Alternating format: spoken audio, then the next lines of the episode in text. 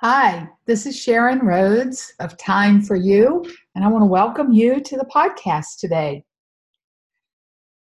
You probably can say the same thing. I hear all the time from my friends and everybody I talk to, even people in the grocery stores I'm checking out. I hear people say, I'm just so busy. I'm just so overwhelmed. I can't keep up. Sometimes even I say that. And if I don't say it, sometimes I feel it as I look back over my own life, I would agree that there are way more things to engage my attention or maybe distract me than even just 10 years ago. So, why is that? I think it's technology. As great as technology is, I think it's largely to blame. I love the fact that I can order something and then track its shipment and know where it is at every moment so that I know exactly when that to expect it on my doorstep. I love the fact that I can text my husband while he's out running errands to ask him to pick up some bananas on the way home and save me the trip. I love the fact that I can connect with my grandkids from any time, at any place, and I can see their faces. I can hear their voices, and I can literally watch them grow up on my iPhone. Technology is great, and yet, I think it's a huge time sink. I can sit down just to check email and end up finding myself five or six clicks down in deep into a Facebook post that totally diverts my attention from what I should be doing. I hear people say, I want to find the time to do something, or let's find the time to have lunch. Now, here's the reality of that phrase, find time. We each have exactly the same number of minutes in every day. No more, no less. And there is simply no way we will ever find more time. So trying to find time is fruitless, it's a waste of time. We need to make time. And that means making smarter choices about how we invest ourselves in those 1,440 minutes that we each have every single day. Like I said, no more, no less. We can grab on to some time saving tips to help us waste less time and maximize those 1,440 minutes. So here are just a few. Number one, declutter your home and office. Clutter is distracting and demoralizing. I know when I walk into my office, if I see clutter on my desk, on the floor, on the credenza, I just want to go take a nap or turn around and walk out and get as far away from that mess as I possibly can. Number two, make sure everything has a place and that everything gets put into that place. This will help with the clutter and it will reduce the amount of time that you waste looking for things. Now, trust me, I know a lot about this one because my husband and I have moved three times in the past two years. And so we have spent a lot of time looking for things because we had to find a place for everything.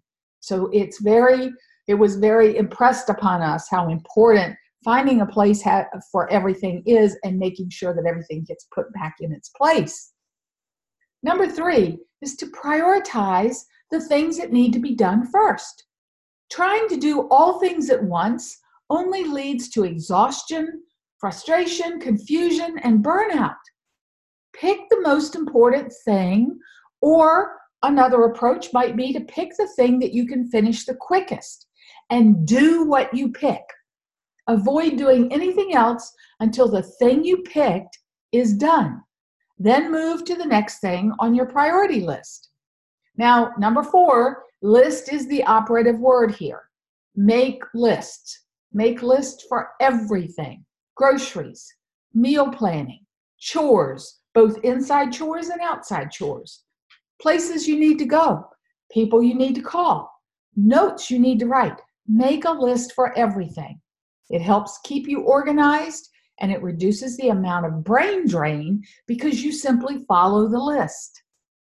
Number five, check off tasks on that list when you complete them.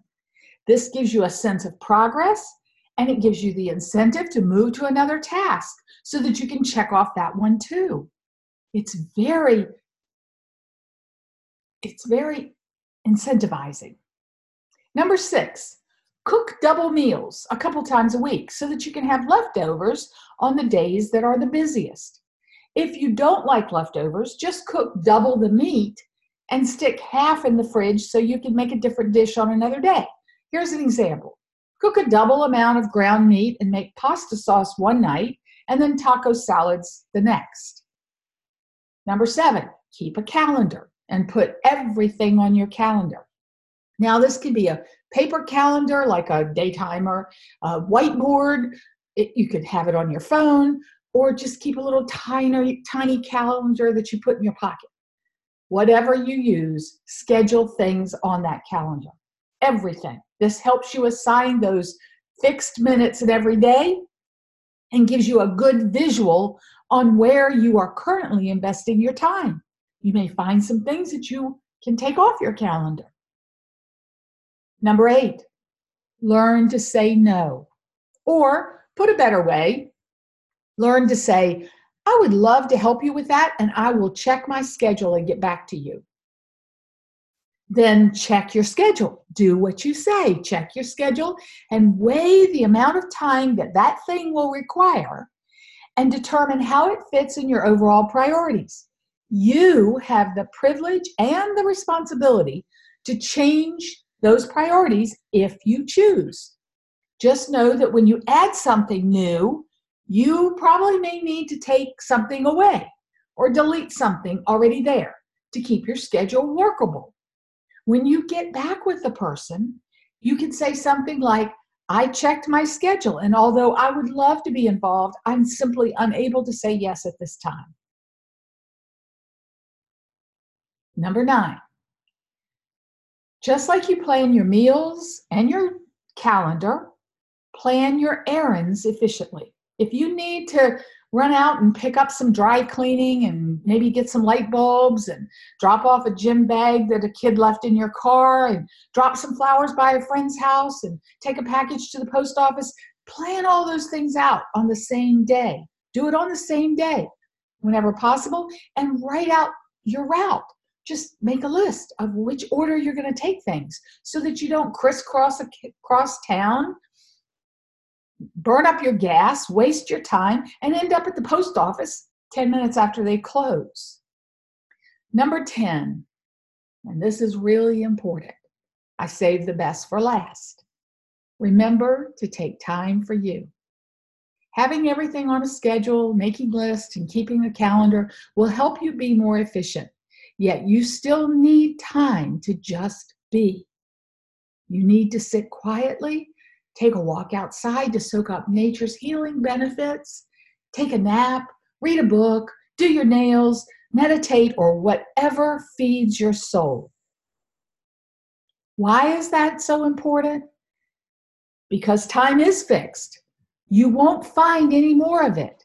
So you need to manage those 1440 minutes every day in such a way that serves your body, mind, and spirit first and foremost. You know what they say about pouring from an empty cup? You must fill your cup first. And these t- 10 tips will help you do that with grace and ease. And when your cup is full, you can help others. You can help fill their cups. And the whole world will be a better place. I hope this is helpful. I hope you enjoy these podcasts. If you like them, please share them with your friends and check back for another one. This is Sharon Rhodes of Time for You signing out for now. And I'll leave you with a reminder. Number 10, remember to take time for you because you deserve it. Have a great day.